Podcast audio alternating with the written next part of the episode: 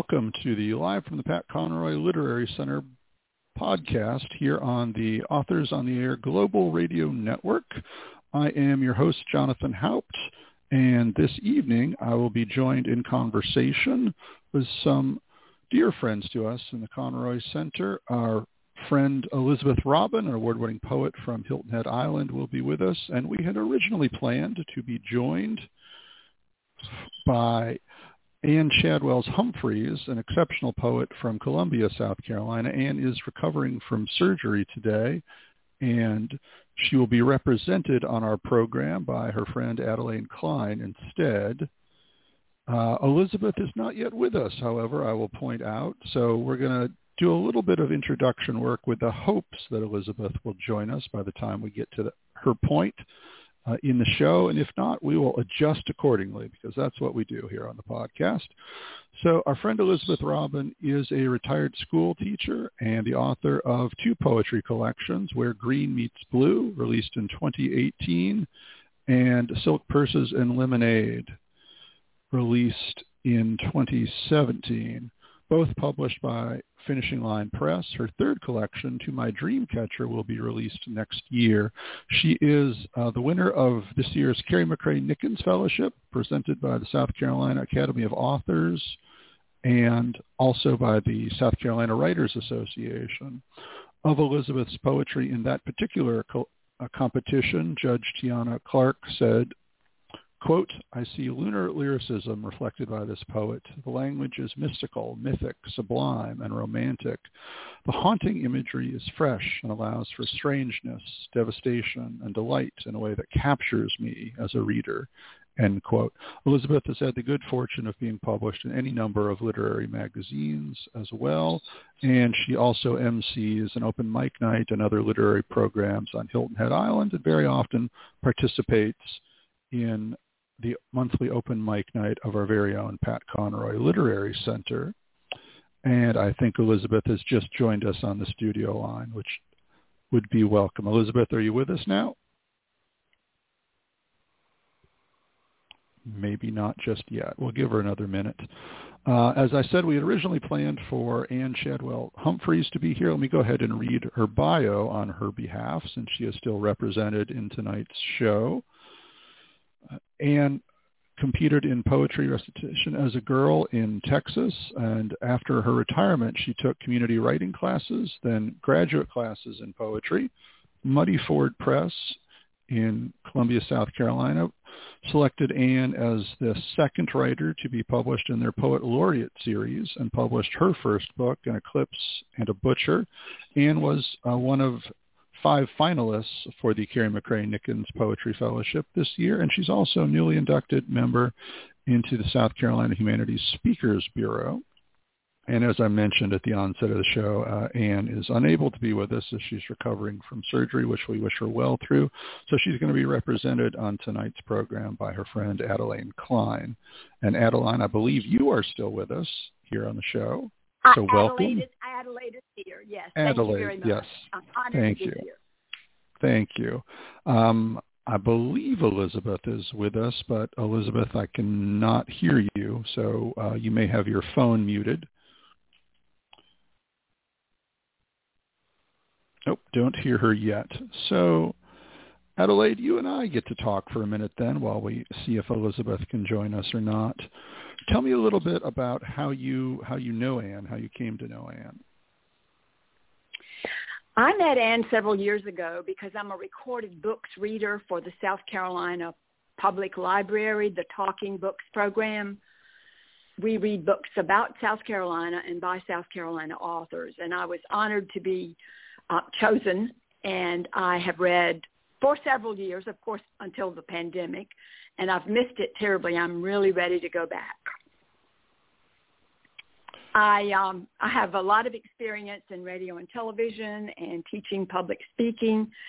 Columbia College is my undergraduate degree. Uh, the University of South Carolina is my master's in journalism, and I do have um, a law degree from the University of South Carolina. So I guess I like school. what it sounds like. It does sound like a, a life a lifelong learner, as we would say.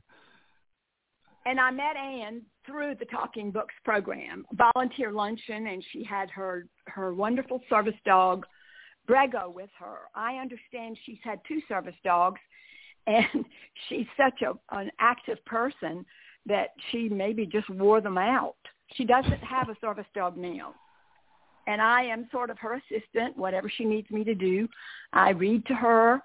I um I helped her with the uh, publication of her poetry book and I am I'm so excited every time I go over to her home to do whatever she wants me to do because this woman is beyond amazing.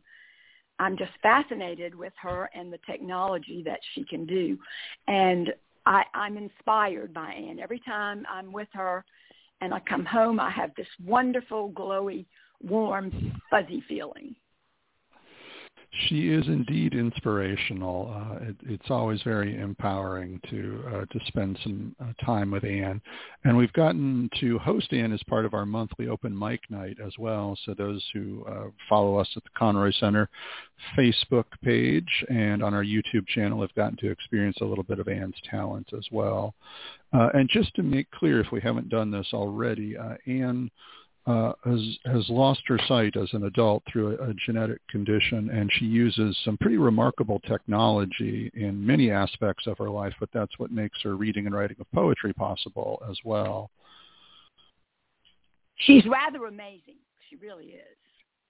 Her technology, her use of technology, and she's learning to read Braille.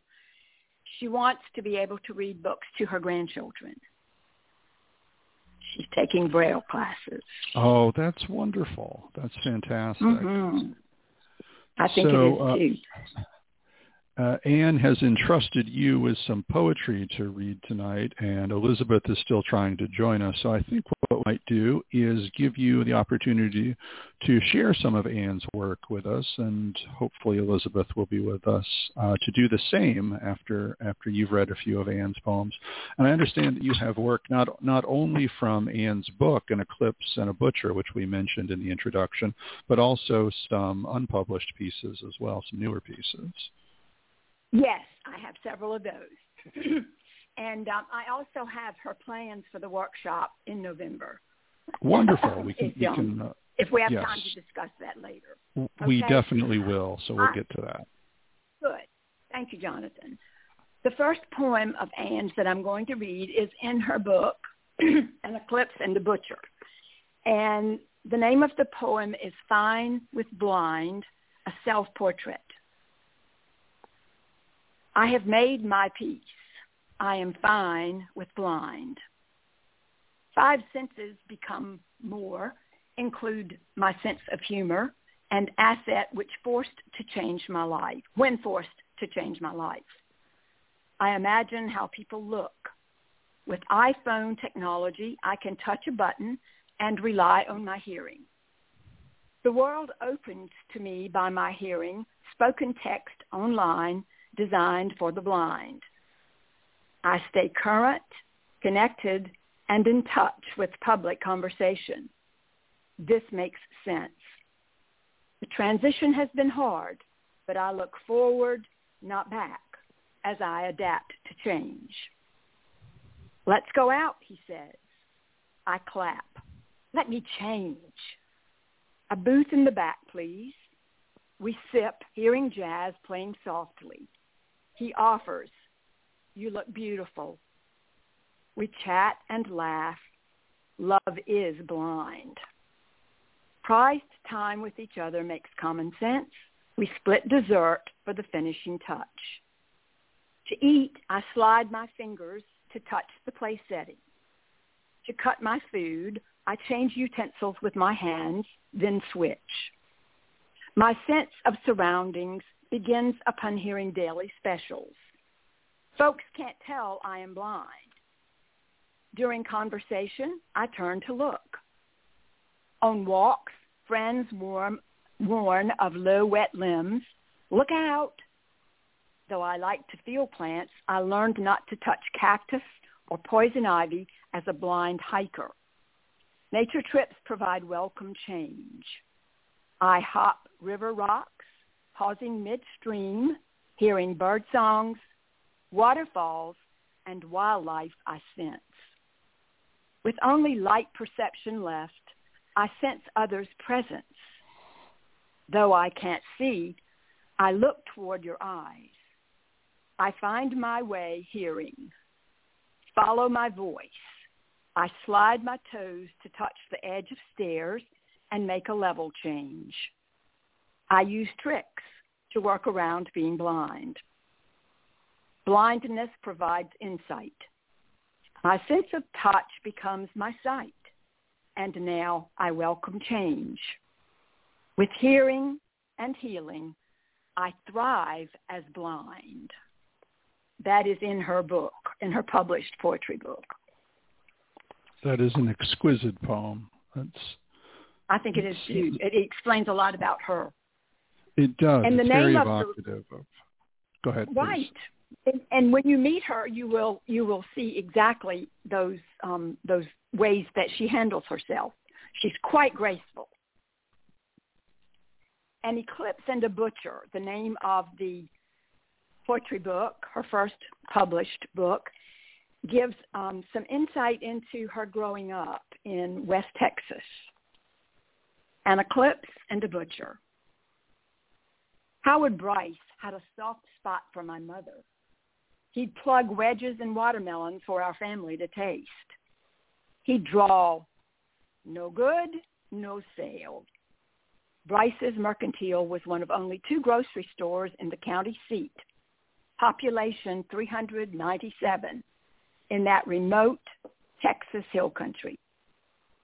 Saturdays, my mother, whom people said was, pardon me, was more beautiful than Jacqueline Kennedy, piled the four of us into a 58 station wagon, no seat belts nor air conditioning, to drive 13 miles past sheep and goats, summer camps and tourist cabins, to the tiny market on the courthouse square. When we pulled in, we kids tumbled out to race through the screen door. Not yet 10, I was entrusted to order our usual three pounds of hamburger. When I approached the lighted case, Mr. Bryce sang out, how is Miss Ann today? We talked about the great white Pyrenees puppy he had given us. Raw red meat coiled from his grinder. He swept a quivering pink pile to weigh on a silver scale, wrapped it in white paper, flourished the price with a black wax pen, then slid the bulging package gently to me. I thanked him as I had been taught, found my mother with our little brother in her overflowing buggy, then joined my sisters at the candy counter. That Saturday was July 20, 1963. At checkout, we asked Mr. Bryce for cardboard boxes to make our pinhole projectors. On our way out, we passed San Antonio papers, which headlined the President and Mrs. Kennedy's pending trip to Dallas. But on that day, in the gravel lot of a small town's grocer, a family turned its back to the sky to watch the moon slide across the sun.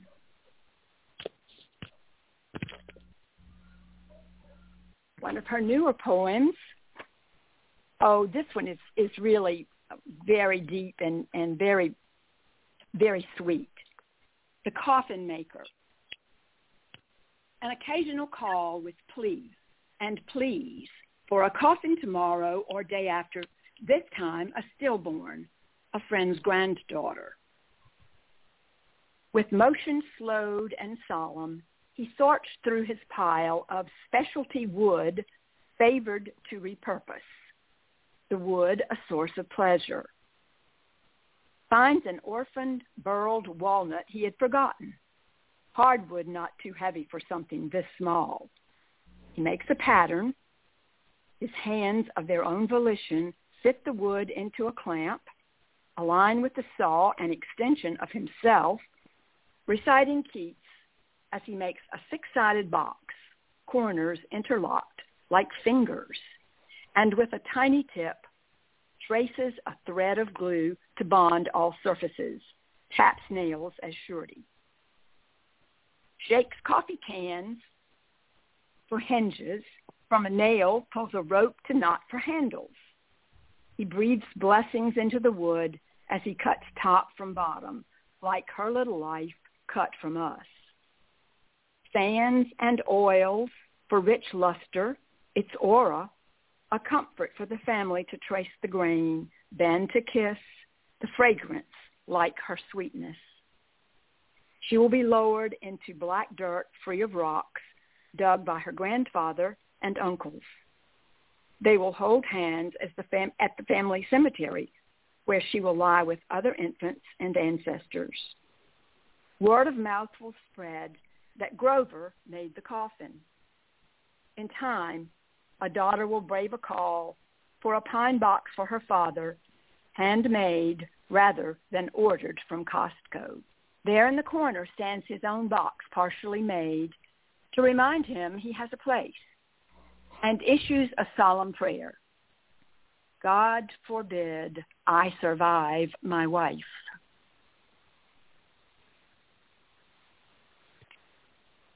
That one's very poignant. And then let's end indeed. on a light. This is a, this is one of her newer poems, not published yet, and it's kind of light and um, entertaining. Cindy, are you doing anything? Would you hold the ladder, measuring tape, drive the tractor, close the gate? Am I interrupting filing the taxes? If you happen to see my glasses, if I had a thousand pound cow and calf, how do I calculate the speed of the shaft? On your next trip into town, would you pick this up, drop this off, bush hog marked down? Is our fill in the blank all oh. gone? How do I turn the computer on? What was I saying? Where was I going? Which time are we talking about? Come sit. We'll read poetry. Aren't you glad you married me? That one's funny to me. I love it. Yes, that one is very sweet. They're all what I love so much about hearing your reading of the works is that it really uh, solidifies for me how detailed Ann's writing is, how immersive it is, that she really just sort of parachutes you into a moment completely for you to experience it as reader, as listener tonight. And she does it so beautifully time and time again. She does. She really does. She is a fine writer, a fine poet. Well, yes, indeed. Elizabeth has called in again. Elizabeth, uh, are you unmuted this time? Can you can you speak? I'm hoping I'm unmuted. You are. Yes, No. you are with us now. Oh, yes. boy. We have Hello. Suc success at last. I don't understand this device. Clearly, I am. Yes. Um, when uh, you hear that expression, "Okay, boomer," here she be. I apologize. Well, I don't know why that's this is right. so difficult for me. It, uh, it Well, took a couple of tries. Hello, welcome, welcome to the podcast. I'm, glad we got it resolved. Yes, and I, I'm glad I was able to hear uh, the reading. I love those pieces. They're, I don't know. Ann, Ann has a lovely way of spilling out genuine feelings. There is, the the poems do just simply resonate with emotion and a depth of emotion at that, which is is really lovely to hear, not just to read but to hear and have that experience as well. So I'm so glad we were able to do this tonight with uh, with Adelaide filling in. So My Elizabeth- pleasure. Yes, Adelaide. Yes. My pleasure. I'm the, I'm the challenged member of the group. Yes. We were about to have to figure out some way for Elizabeth to send her poems to uh, Adelaide to read as well. But That hardly seems fair. yes. But now that you're with us, Elizabeth, uh, let me ask you a couple of questions, uh, and the, the third of which will be for you to read some poetry for us as well, which I very much look forward to hearing in your voice. now that you're with us. Where and when exactly did your entrance uh, to poetry begin? Whoa. Well, uh, yes. I that's a great question, Jonathan. That's why I, I asked it. Was, yes. Yeah, as you as you know, uh, but others may not. I was a high school English teacher and taught poetry in the way many of us do, very trepidatiously, if that's actually a word. Uh, and then I ran into a Dodge Poetry Foundation, which did a lot of things to foster teachers and poetry in the classroom. And they got me thinking about poetry in a whole new way.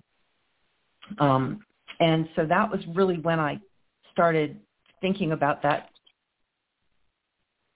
in a in a very specific way rather than just okay this is in the curriculum i have to get through it and the kids are going to hate it and i actually discovered that uh, poetry was something that really did connect with people, and it's a something that has a reputation of being inaccessible is not. Was I writing poetry then? Oh no. Uh, that has been a complete surprise. I didn't really start writing poetry until uh, 2012. And um, then I started writing poetry that was published and then I had a book and then I had another book and yeah. It's been an interesting journey. I think that's a really empowering message for people to hear who maybe are at a point in their lives where they've put off being a writer in, in, in any genre, in any capacity, and think that they're they're not going to get to cross that threshold. That if it hasn't happened yet, it's not going to happen. But it's a it's a journey that's really never too late to begin. And your your story speaks volumes about what can happen for someone who commits fully to that process. Uh, and it's really been remarkable to see how much has happened for you in such a short period of time with multiple books and awards and publications, and also the way in which you are supporting and fostering the work of other writers through what you do with the Island Writers Network, with our Conroy Center, and with Open Mic Night.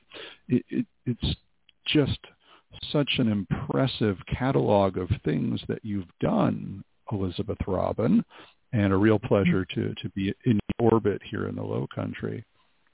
But let's well, well, thank you. I'm having a blast. I got to tell you, it's it's it's really fun. Yeah, I'm glad. It's a difficult thing to do without the fun, so the fun is is kind of handy to keep the motivation there.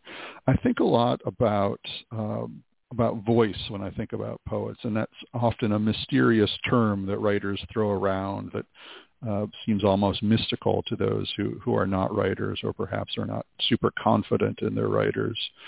Uh, and voice is a difficult thing to to arrive at to figure out you know who you are, what what identity you want to put forth in your writing life. And I think a lot about uh, what jazz icon Miles Davis said that it takes a long time to sound like yourself. But uh, as we heard, as we heard some of Ann's poetry read, we get a we get a sense of Ann's voice, and and I find that to be true in your poetry as well. Uh, but how would you describe that voice, Elizabeth? Who who are you as poet? Who are you becoming as poet? What is your voice? Hmm. I think it's evolving.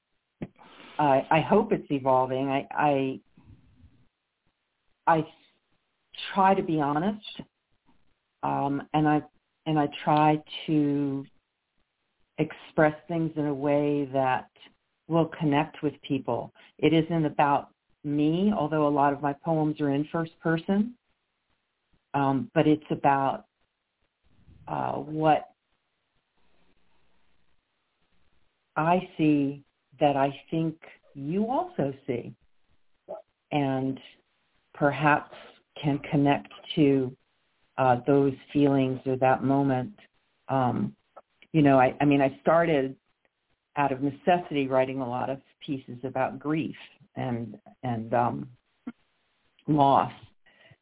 And I think that's a pretty universal experience, right? Um, but indeed, uh, we find it difficult to talk about those things. You know, there there are taboo subjects in our culture, and because people can't talk about them, they can't work out a way to be inside that. And I think poetry can can help you do that. So that's what I try and do. Very well said. Would you do us the great favor of reading some of your poetry tonight? I would love to. Thank you. Um, I I uh, chose four poems. Um, the first is from my first book, uh, Silk Purses and Lemonade, and it's an homage to my brother because um, it was his illness and death that really got me started in poems. Um, I had been writing nonfiction until that point. And uh, this is about him and uh, those of us around him and how you address these moments in your life. Beware of flying pigs. Retreat into a downy cocoon, insulated in sleep. A choice. Babble unending platitudes, masked as deep philosophical truths, absorbed by words, vomiting pain. Another option. Check on everyone's well-being but your own. Gulp down angst like a nestling at its first meal, choking on possibility, distract with pounding repetition, resurrection myths, snake oil remedies. Each method offers its own brand of hope. I filter walking along a shore where meaning lies within each title change. He stands like Custer, unbending, angry others retreat into statistical impossibility. When pigs fly, he shouts, that's when I'll give up. Shamed by his confidence, I retract inside a cynic's shell and respond, beware of flying pigs.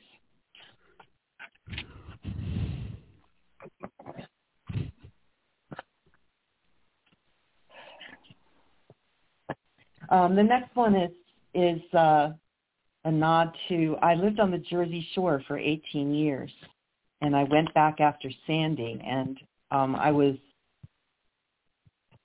um, thinking about this uh, after my husband died, and you know how how you managed to go on, so to speak.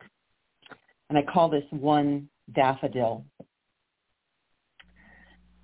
no gardens bloom in Bay Head that spring. Surviving structures instead display an empty swath of sand and debris, crepe myrtle and lavender, and boxwoods and cherry trees, linchpins that hold the dunes in place, vanished.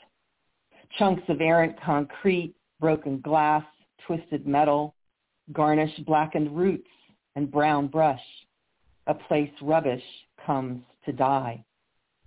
And yet, a fragment of yellow, a slender green stem pushes from that rubble.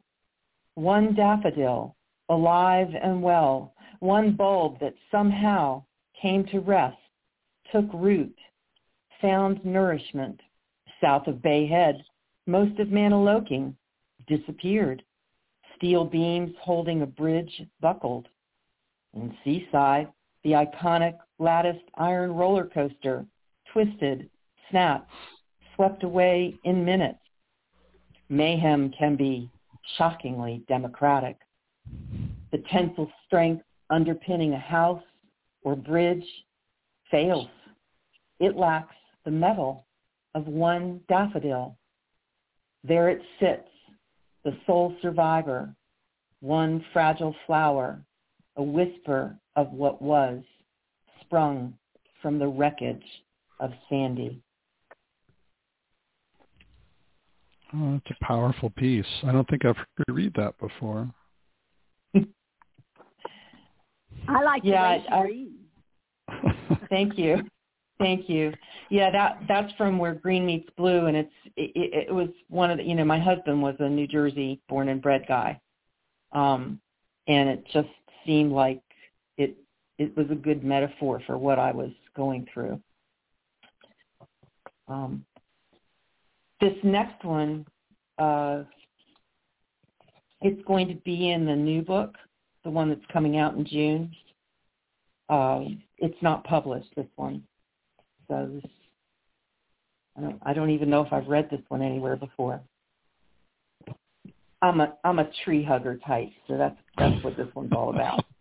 Mhm. Quilting Earth. It's official. The Carolina panther is gone. Greenland just held a funeral for its first dead glacier, and the Amazon rainforest burns. We all begin with a tinge of Neanderthal, but must you club me to death? You strip me, steal my babies, rape my treasure, but who boils inside sea foam? Who inhabits the palm-sized tiger-striped spider that swings at your face? Rumi said, the way you make love is the way God will be with you. Manicure me into a sequence of blooms and bulbs, a year-round play, and see. You've had hints in flooding, chemical spills, leukemia golf. The first day of spring differs little from the last day of winter. Green growth flowering in a warming sun. It feels hopeful, a promise, a kiss of joy and birdsong. It seems a mother's gift is rarely appreciated until she's gone. My time runs out. So much past disappears, childhood's brined in eminent domain, new beltways and high-rises. Time sharpens pain, pinpricks suck yokes out. Can you keep time? Should you give it back? Like all mothers, I speak in riddles you don't understand until it's too late. But this, this is important. The soft gray waking of a morning sky, its slow walk up the horizon, spurs the egret glide across the lake. It's a moment of possibility, this promise of another day. Are you listening to me now? Do you get it? Floods and fires shocked Noah and Lot. But you, but you, weep that Noah's rescue didn't take. According to scripture, float that boat on God's order. Life breaks you in so many ways. Even the wind deafens the mockingbird's singing. Mm, That's a powerful piece as well. And that is in To My Dreamcatcher, which is your forthcoming collection, correct?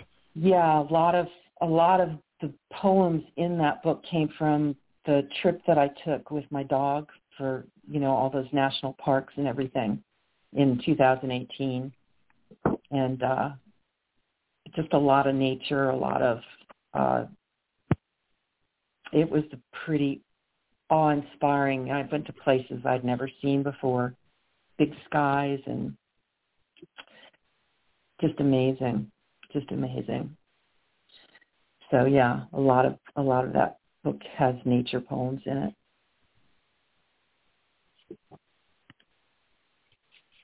Um, the last one uh, is short. Um, this is in a little uh, book called Poetry on the Comet. Uh, every year, Ed Madden, who's the poet laureate of Columbia, has this project to put poems in public spaces. And the Comet is their bus system in Columbia. And uh, this one, I, I just, uh, when you talk about voice, you know, sometimes I just like to play with language. I, I find words fun. Um, and you'll see what I what I got hooked on in this one. Um, but the the theme of this was when it's over, and it was just basically about um, what are we going to do once once we're let out of our COVID our COVID jail. Um, and so this is this is my contribution. Change rides the comet.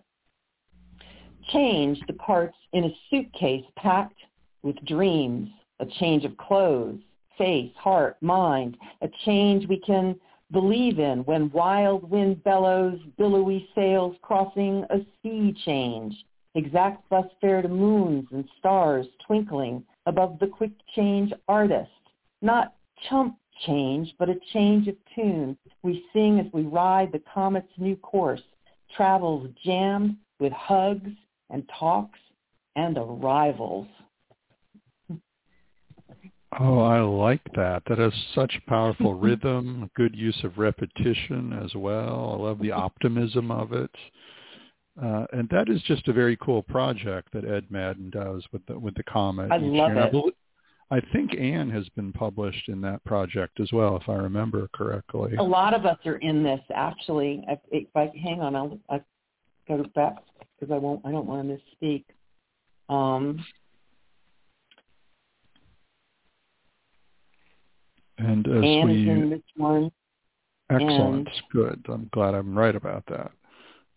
Yeah, and Danielle is in it too. Danielle Verwers is in it. Oh, terrific! I didn't Another want to one, Speak, I was pretty sure. Yeah.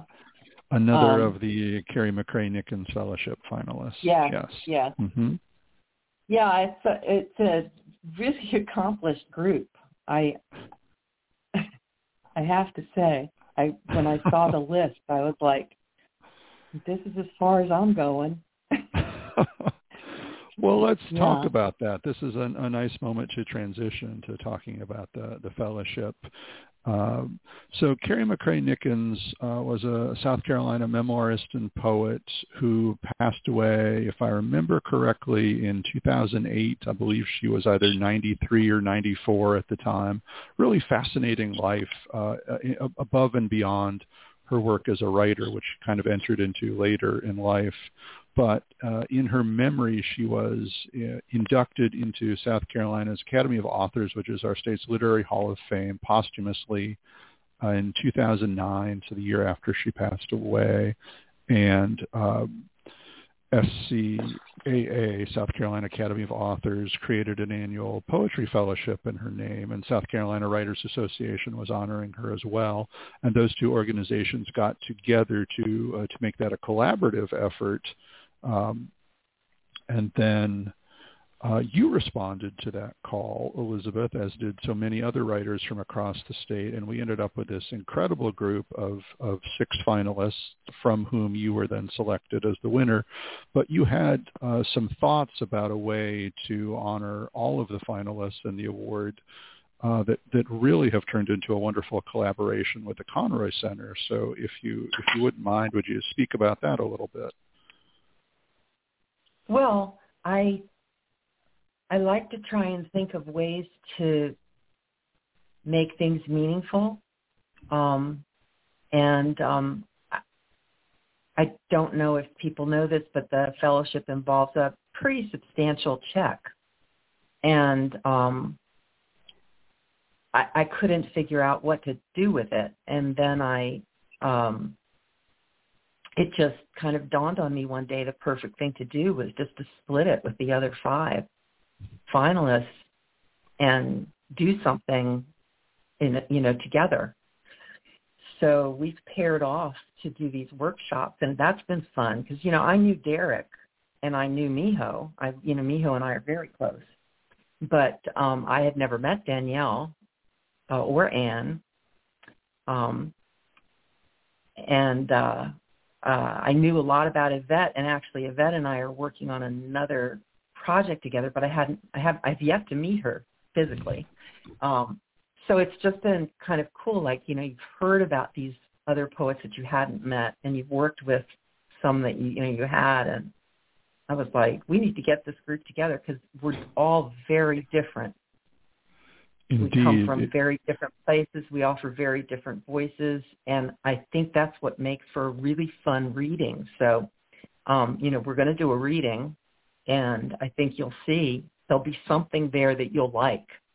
There might be a lot of something there that you'll like. I don't know. I hope so. but it, it'll be a terrific fun to have you know six completely crazy different poets doing their thing together.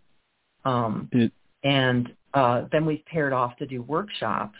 And um, uh, Adelaide, I'm sure, can speak to what Ann is going to do with Derek, um, which is a fun pairing yes. right there.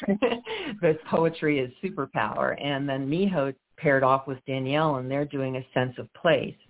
And Yvette and I are basically doing kind of a, like a, a boot camp thing. We're we're talking about finding the discipline. Um, what kind of stuff do you need to do? As you know, this is this one. Ours is more for like early writers. Like, how are you going to set yourself up, and um, what kinds of things do you need to think about to create some discipline in your writing, so that you know you can see where you'll go. Um, so, so that's what I I wanted to do and I'm really excited about it. And I hope they are too. Just as some context for all of this, these these three workshops and this reading, they're all happening as part of our sixth annual Pat Conroy Literary Festival, which is a four-day event, November 4th through the 7th, a Thursday through Sunday. And all of the events Elizabeth is describing, the workshops and the reading, those are all happening on Saturday, November 6th uh, with an in-person option at the Technical College of the Low Country. And the reading will also be live streamed on our Conroy Center Facebook page, and some of the workshops have a virtual option as well.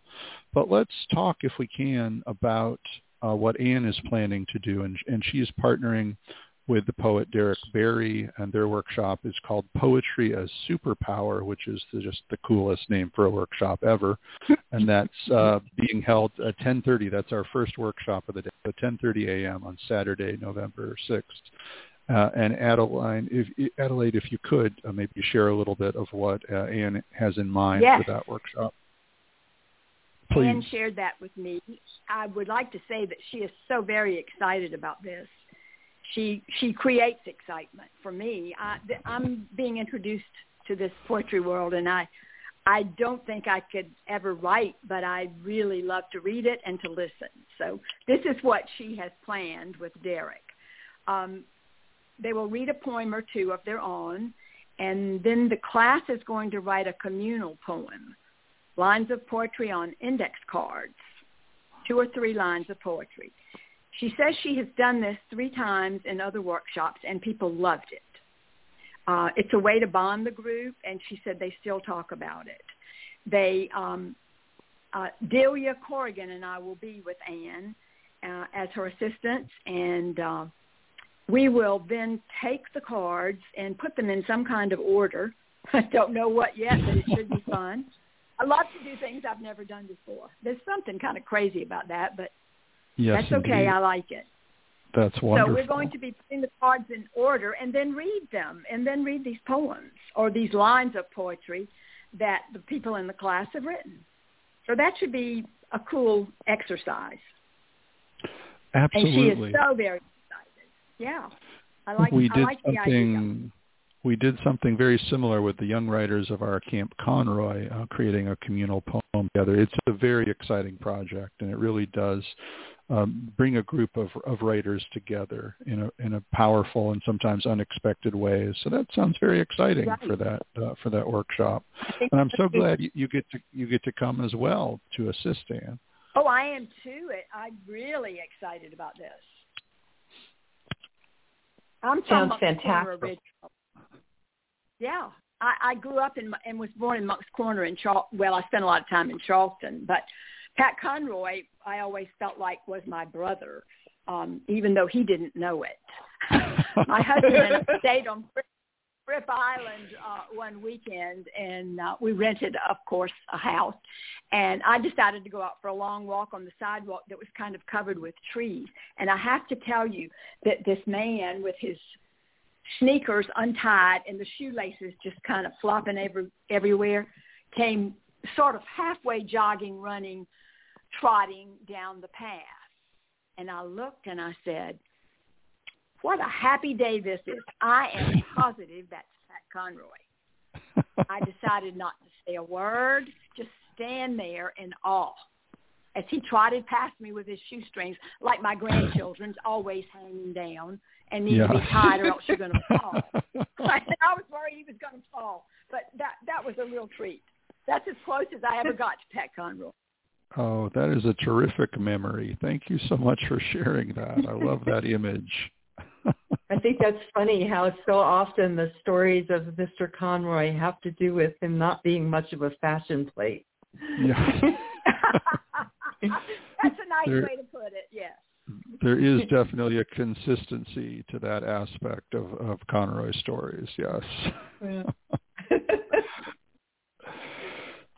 so he was Elizabeth, you've described your workshop uh, as sort of a boot camp, uh, which I think is something a lot of writers need. There, there is this sort of overwhelming sense of I don't know where to begin, so therefore I don't begin at all, and it, it's a right. huge stumbling block for so many people. But I think you've come up with a really interesting approach to to address that. Well, it's interesting. You know, my background. Um, I, just wanted to find out if I could write. so I retired from teaching and moved down here and started. and then, you know, a year later, I kind of started asking questions like, okay, I've got this manuscript. Now what do I do? and, you know, things like that. So, you know, you, you learn as you go often. Yvette comes from a, a more a more disciplined background than I do. Um, so I think we'll, between the two of us have a lot to offer. Um, and we're we're planning to offer a lot of nuts and bolts help to um, you know give people a handle on how how to get over those various humps that we make for and most of them are in our own minds, right? Indeed, there's definitely a psychological element to all of that. Uh, and that yep. workshop is at 2.30 also on Saturday, November 6th. And in between at 12.30 is when Danielle Verwers, I'm not pronouncing that correctly, am I? Pronounce it for me. Elizabeth. I think so. I think it's Verwers. Verwers, okay. And I think that's right. Miho Kinnas uh, are teaching their Sense of Place workshop. All three of these workshops are about 90 minutes apiece. There is a $45 fee for them, and folks who are interested, as I hope many, many people will be, can register in advance through the Pat Conroy Literary Festival.org website or through our Eventbrite page, Pat Conroy Literary Center.eventbrite.com. Uh, and as I mentioned, most of our workshops throughout the festival, there are eight altogether, not just these three, but eight in total, have a virtual option as well. So folks do not have to be physically present in the low country to take part in those. And then the group reading, uh, which we've mentioned a little bit as well, is at 4.30 that afternoon, also at the Technical College of the Low Country, but also being live streamed on the Conroy Festival uh, Facebook page, so folks will be able to watch that remotely as well. And our winner, Elizabeth, and our five finalists will be joined by a USC Beaufort writer in residence, Ellen Malphrus, who will be uh, moderating that session for us. But Elizabeth, you're doing something else for the festival as well, Thursday night, opening night of the festival. Uh, would you say a little bit about that, about what we're doing out at Coastal Discovery Museum? I'm very excited. I I don't know what um, the he's got a cool title for the workshop. I can't remember it now. It's uh, memoir, memoir as, as, vaccine. Yes, memoir as vaccine. vaccine. That's it. Yes. um, and uh, this is uh, Ethelbert Miller. He's uh, a writer that Miho introduced me to and I'm currently uh, she handed me homework before she flew to Japan, and I'm currently reading reading the last the last of my homework. But uh, he's a wonderful poet. Um, I'm reading his memoir right now, Fathering Words, and uh, uh, preparing a, a I'm going to moderate a, a book talk um, so that hopefully I can get him to talk about some of the fun stuff that he that he does. But uh, he's uh, a DC via New York native uh, and uh, landed at Howard University, which is where he um, lives and works. And he's just a really interesting man, an activist and a poet and a memoirist, and um, ended up at Howard University at, at a very interesting intersection in time, um, and that, I mean, he's his memoir is like name dropping you know, Sonia Sanchez, Amiri Baraka, like, yeah, I mean, so many names he's been dropping in this memoir where I'm just going, ah, met Don Lee, all these amazing people. Um, so uh, he, he's giving the workshop and then uh, there'll be a, a talk and I'm hoping I can get him to do some reading too. I imagine you will be able to do that. I really look forward to your conversation. Uh, and it, it is uh, fascinating how many lives have intersected with his, uh, what, what he has done as teacher and activist and radio host and, and seemingly so many things. And his new book, newly released, I believe, is called When Your Wife Has Tommy John Surgery. So that is oh, yeah. what... Everything has to do with baseball. It all circles so back to baseball. Everything in life is baseball, which is, but it's amazing how it works. It, it actually, it's it's an amazing use of a an extended metaphor, in in at least at least two of his books where it's like threads all the way through. Really yes. fun stuff. Mm-hmm. It's uh, it's an accomplishment unto itself to to use that thread throughout the the whole series of poems twice and to do it twice so successfully. So uh, that workshop is at 1 p.m. and that is Thursday, November 4th. And I believe we're actually at capacity for that now. There's been a, a huge response to that. But he awesome. will be reading and doing his conversation with you at 5 p.m. that evening. We are planning to live stream that on the festival Facebook page as well. Uh, and I get the impression we may be starting just a little bit late because I have to get to Hilton Head with three high school students and we can only leave when we can leave. But we will we will make that happen as quickly as we can. So sometime around five let's say uh, we will start live streaming that that reading and that conversation on the festival facebook page and we're all very much looking forward to that. His appearance incidentally uh, at our festival and in, in Hilton Head is made possible by a very generous grant from South Carolina Humanities who have been supportive of Conroy Center endeavors for a long, long time. So we're very grateful to South Carolina Humanities for making that possible. And we have just a few minutes left on the show here.